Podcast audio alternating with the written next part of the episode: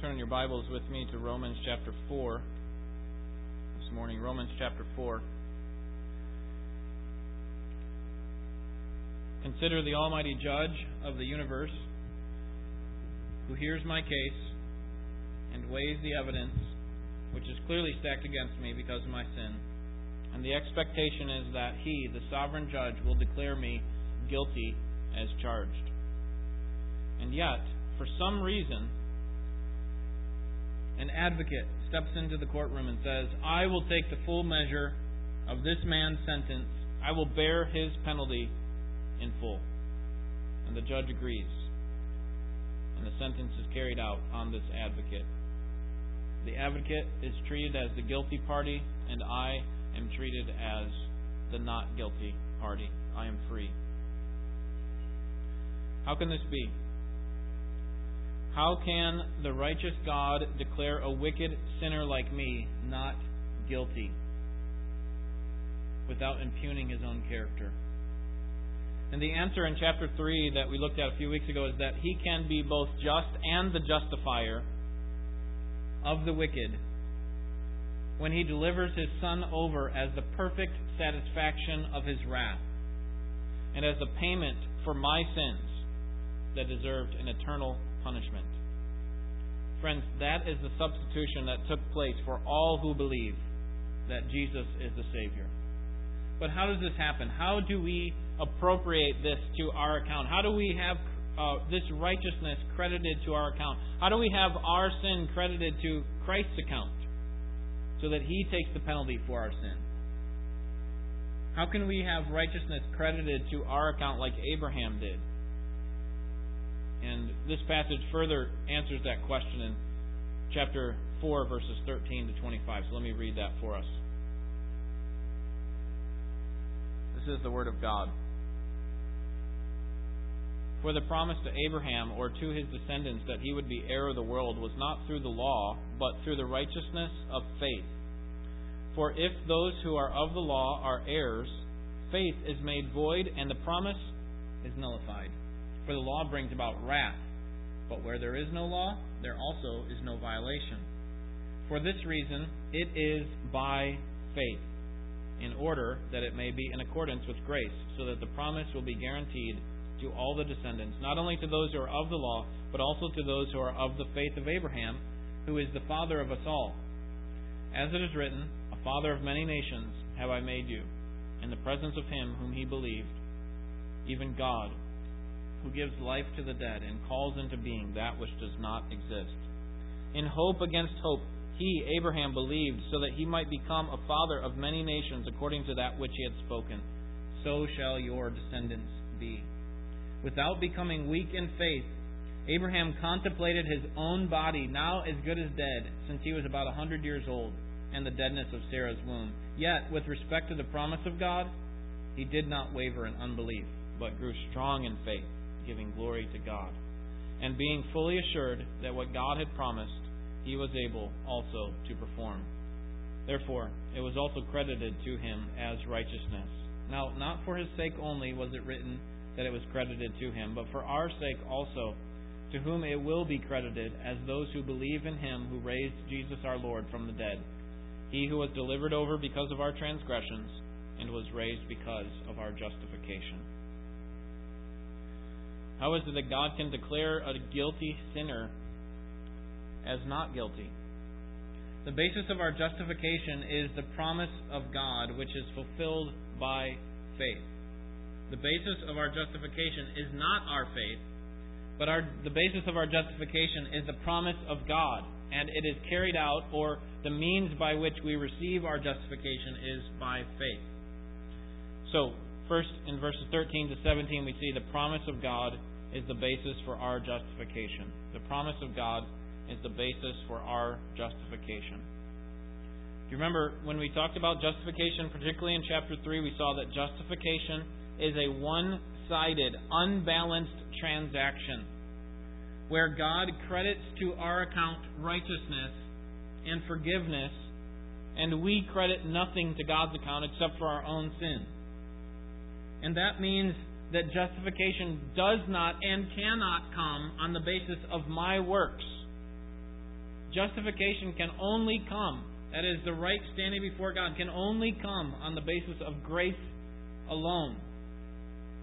And faith comes into the picture in how we receive it. It's the means by which I use the example of the garden hose. It's not the spigot that is the source of the water supply, it's simply the garden hose by which we receive it.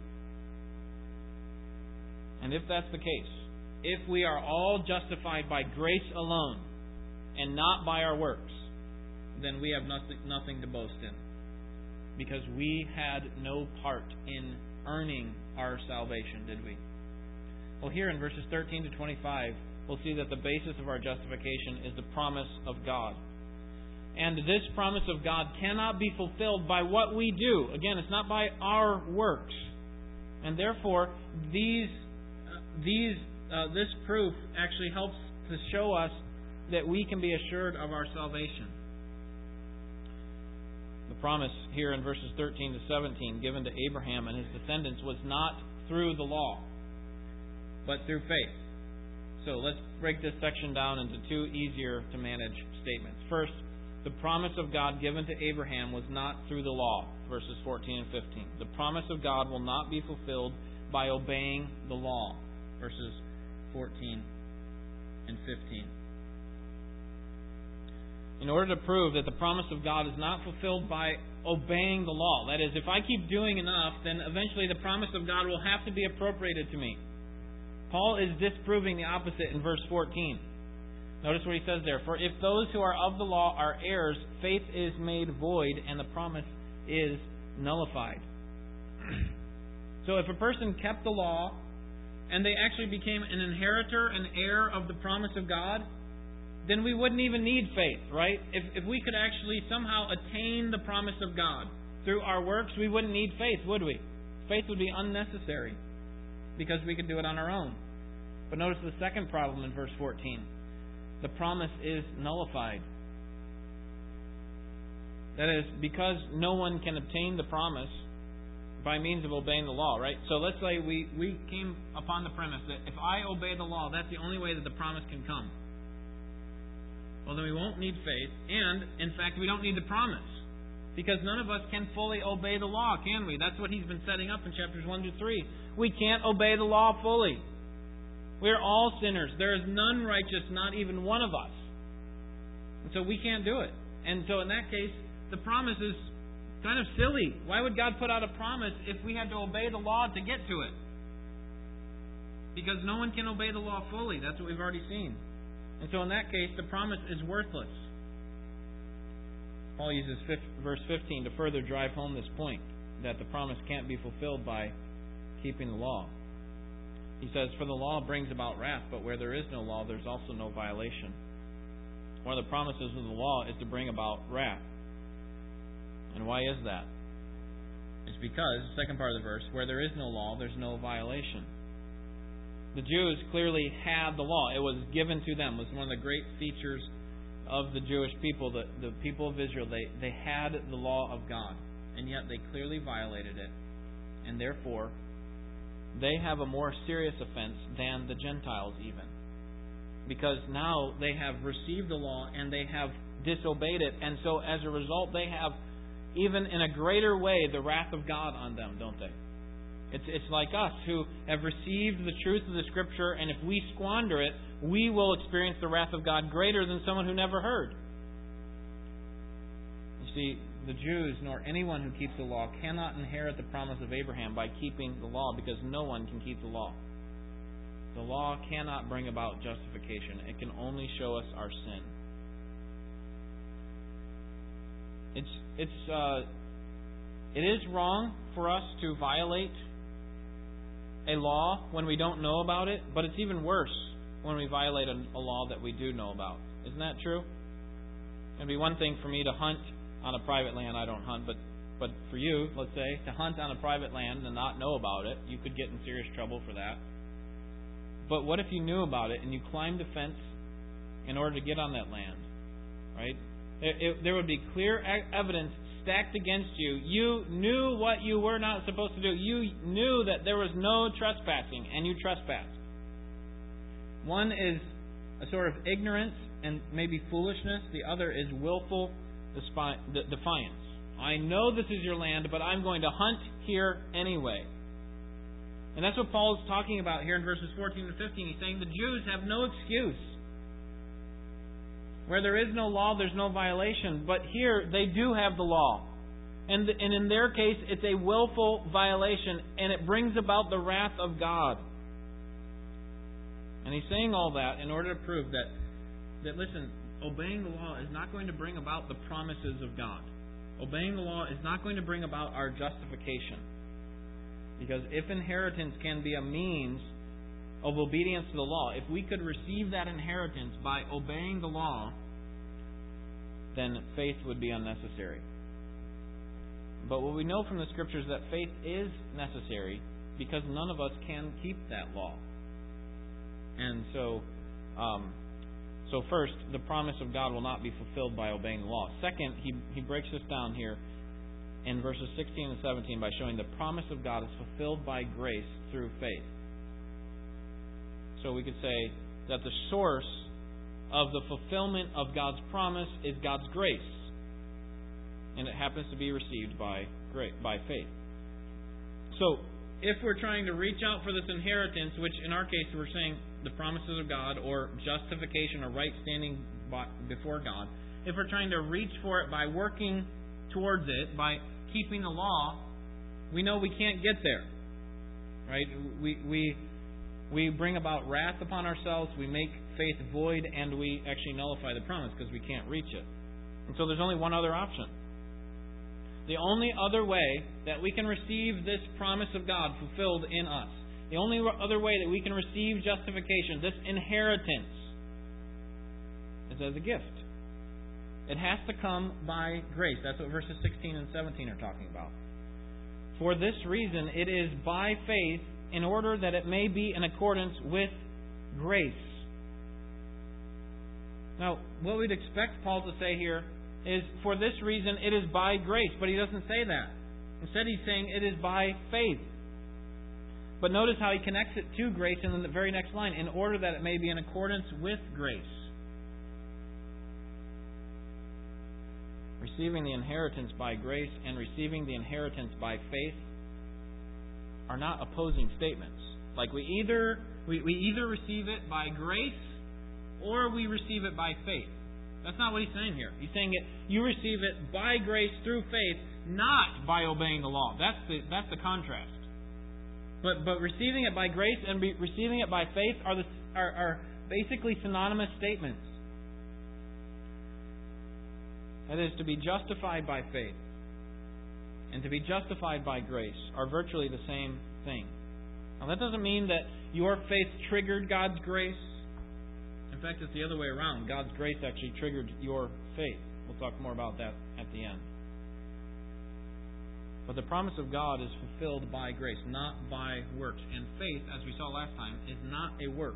If faith were a work, then God would have to pay us for our salvation, right? He'd have to give something to us like a wage like you receive from your boss. But we're not receiving it as a wage, it's a gift. And because our inheritance doesn't come by means of works, but by means of faith, then the promise is more than ju- for just the Jews. That's what the end of verse 16 is talking about.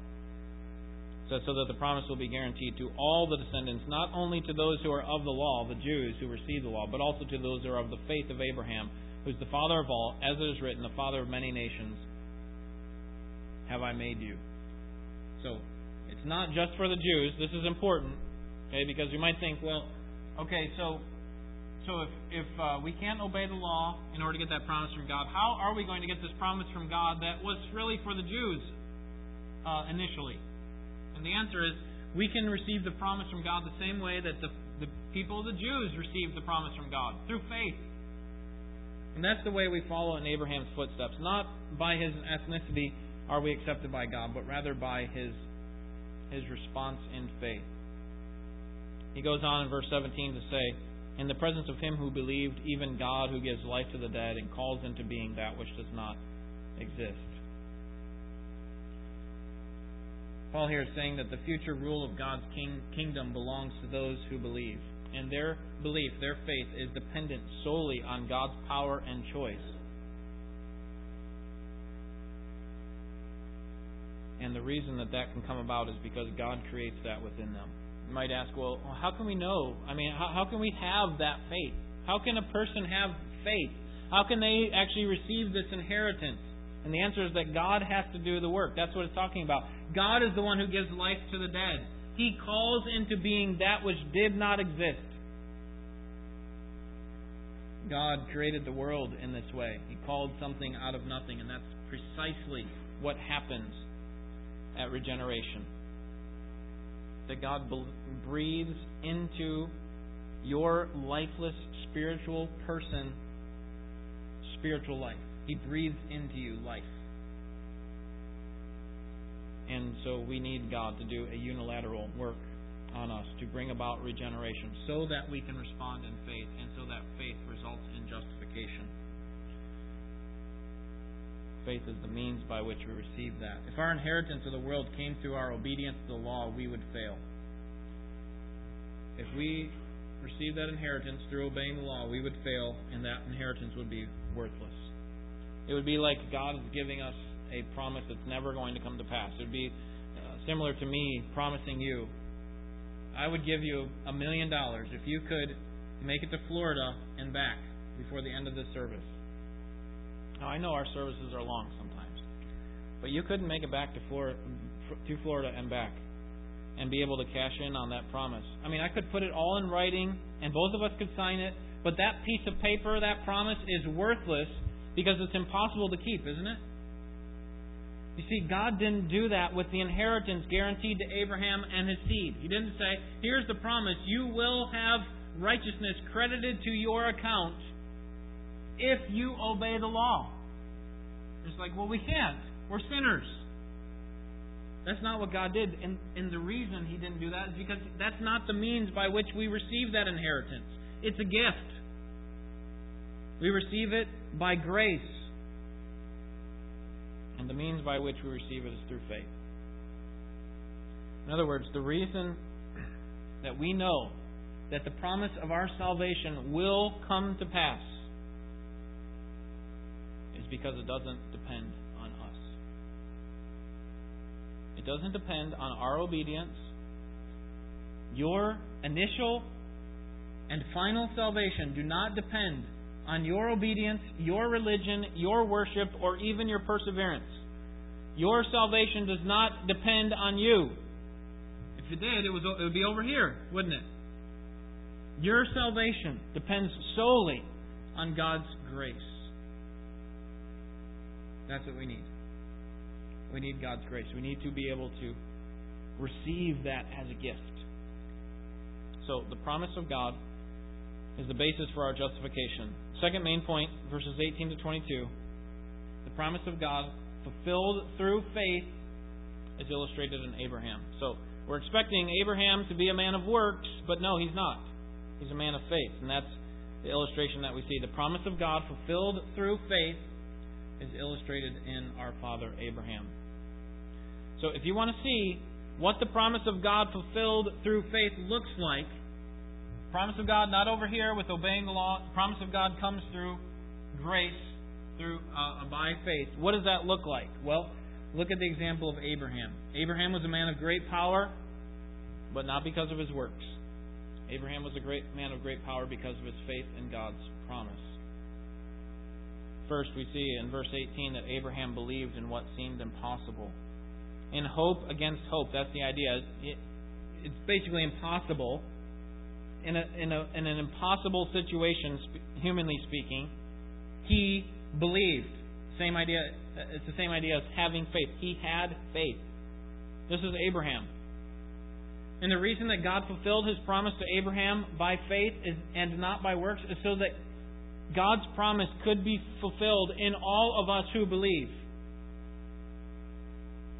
Abraham was not the father of the Jews, so that the Gentiles would ultimately be excluded, but rather Abraham was the father of the Jews so that ultimately the Gentiles could be included. That's what that's what the end of the verse says. So shall your descendants be. Or or the promise in Genesis. It says uh, through you, Abraham, all the nations of the earth will be blessed. Abraham, you are the father of the Jews so that all the Gentiles can come to me. And the, the way that we come to God is the same way that Abraham came to God, and is by faith, by what he believed. In verses 19 to 22, we see that Abraham's faith was strengthened even as the promise was delayed. Abraham's faith was strengthened even as the promise was delayed. Now, we would expect that as it gets harder, that faith is going to get weaker. And we'll talk more about that next week. How to do this when it looks like when it looks like things are getting more difficult. We get to chapter 5. And there we'll see that the trials actually don't weaken genuine faith, but they actually strengthen our faith. And and as you have gone through trials yourself, you know that to be true, and we'll talk about that more next week. And that's what happens here. The trials for Abraham get more and more difficult. God makes the promise, and then God delays. And He delays. And then He reminds him about the promise, and He delays some more. And He delays. And we're not talking just a couple months. We're not talking about a couple years. We're talking about decades. That God finally follows through on the promise that He made to Abraham for a son. And the way that we can learn from Abraham is that in all of this, Abraham did not waver. Verse 19, without becoming weak in faith, he contemplated his own body. And then verse 20, yet with respect to the promise of God, he did not waver in unbelief, but grew strong in faith. This is what genuine faith does. It actually grows in time of trial. It gets stronger even when the odds are stacked against you. Against all odds. All the tangible evidence says otherwise. All the scientific research says there is no way that Sarah is going to have a son. There's no way. With Abraham at 100 years old and Sarah at 90 years old, scientific tests prove that it will not happen. So he's got all the odds stacked against him. And yet, what does the text say? He didn't waver. Now, this is generally speaking. We remember he laughed in Genesis 18. But, but generally speaking, he did not waver. As he got closer to, or, or we could say farther away from the initial promise, he did not waver. He grew stronger in his faith to the point where verse 21 actually says that he was fully assured that what God had promised, he was able also to perform. This happens with time and with God's grace, that as he builds in us this faith, it grows stronger and stronger. Sometimes he uses trials in order to make that faith stronger. Paul concludes his discussion that he began in verse 3, which is, his point was, that faith is credited as righteousness to those who stop trusting in themselves and believe in the bare promises of God. And he concludes it here in verse uh, at the end here of chapter four. Third, third thing that we see here this morning is that the promise of God fulfilled through faith is available to all. So first, the promise of God is the basis of our justification. Second, the promise of God fulfilled through faith is illustrated in Abraham. And then third, the promise of God fulfilled through faith is available to all. Verses 23 to 25. Well, that's nice that Abraham was justified by faith. That's nice that Abraham grew strong in his faith after God credited that righteousness to him. But what does that mean for us? And that's what these last three verses are here for. God's crediting righteousness to Paul on the basis of grace and doing it through Abraham's faith also serves as the same way that we will have righteousness credited to our account. It's the same way that we will receive justification. It is by grace through faith, not as a result of works, so that no one can boast.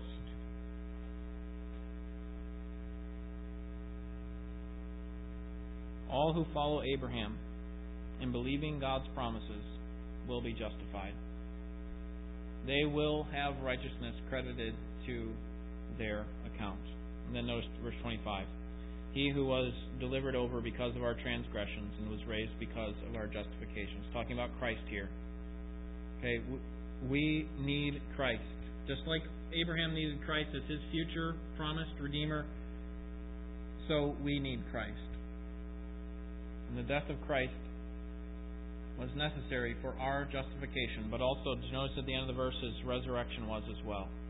He was delivered over, he was crucified for our transgressions, but raised because of our justification. So it's not only his death that we need for our justification, but we also need his resurrection because the resurrection was the resounding yes from God.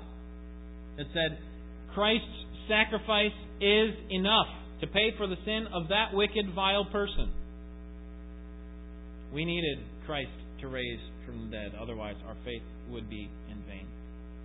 So, let me give you three principles and one point of application as we close. Number one, principle number one an inheritance is not earned. An inheritance is not earned.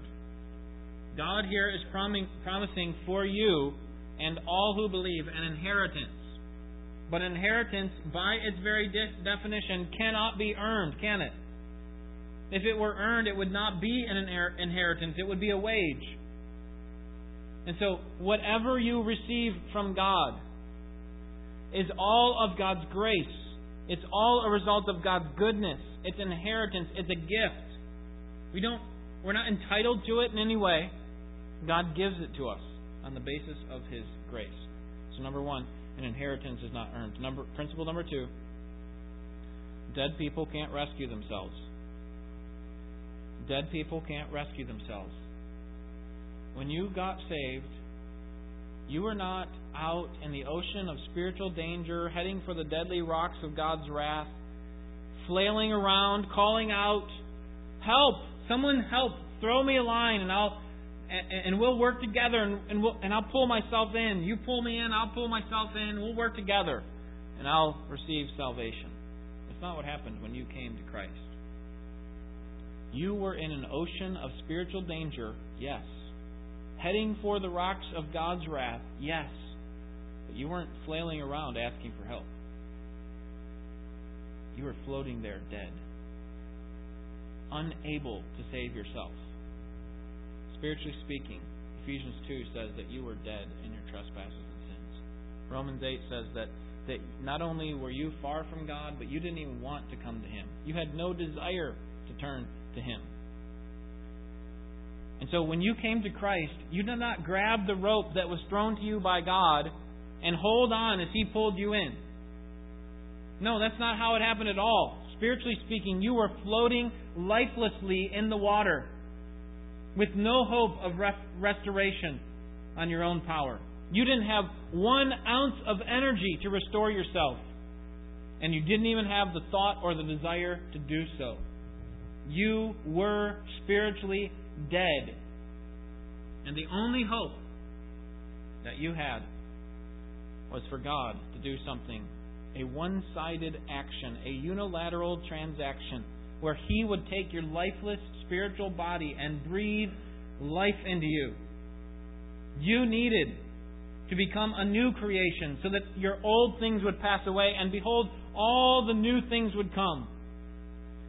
You needed God to create you spiritually. And what that tells us, the fact that dead people can't rescue themselves tells us that all of our rescue was 0% attributed to our ability and our desire.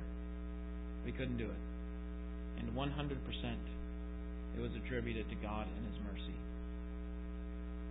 All of it was God. You were saved on the basis of what God did. 100%.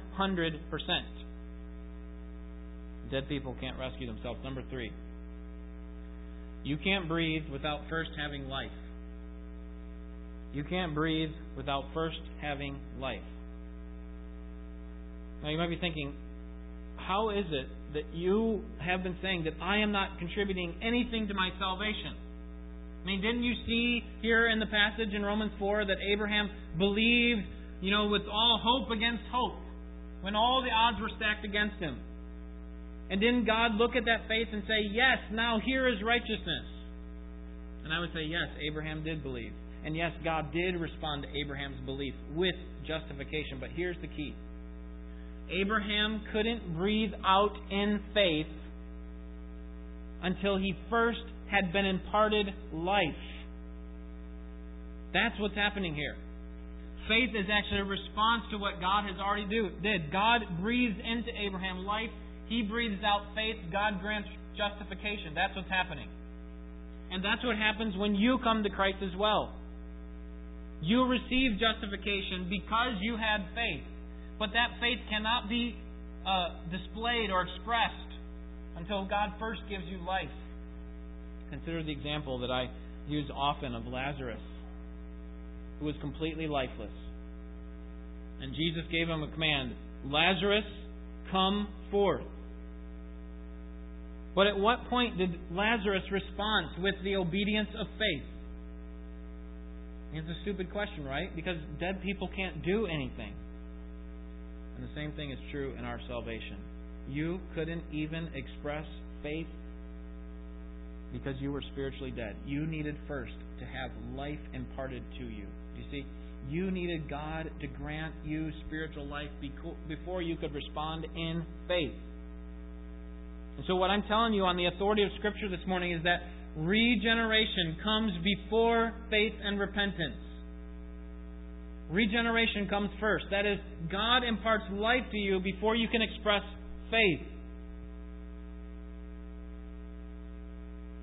And then, when God sees that faith, He credits it to you as righteousness. But all of it is a gift because it wasn't you working. The faith is not a work. It's simply a response to what God has already done. It's a gift. God saying, Here, I'm giving this to you. Now receive it by faith. And you receive it. Because He's already given you the life to be able to make that response in faith. So if you think, if you want to think of these in a biblical and theological order, it would go like this Life, that comes first. That's the regeneration part. God imparting life to those who are spiritually dead. Life, then our response, repentance and faith. That's the breathing out that Lazarus did by obeying Christ's command to come forth. And then justification. See, we didn't earn it. It's all a gift because we had to have the life first. Life, regeneration, repentance and faith, and then justification. You can't breathe without first having life. So, let me finish with the application and then we'll pray. The application is this is this. Trust in God against all odds. Trust in God against all odds. This is what Abraham did. Listen to John Calvin on this. He says, Let us also remember that the condition of us all is the same with that of Abraham. All things around us are in opposition to the promises of God, aren't they? God promises immortality, and yet we're surrounded by mortality, death, corruption. God says, You're going to be immortal, and we're looking around saying, No one's immortal. So it, it kind of works against the promises of God, doesn't it? Secondly, God declares that He counts us just, righteous.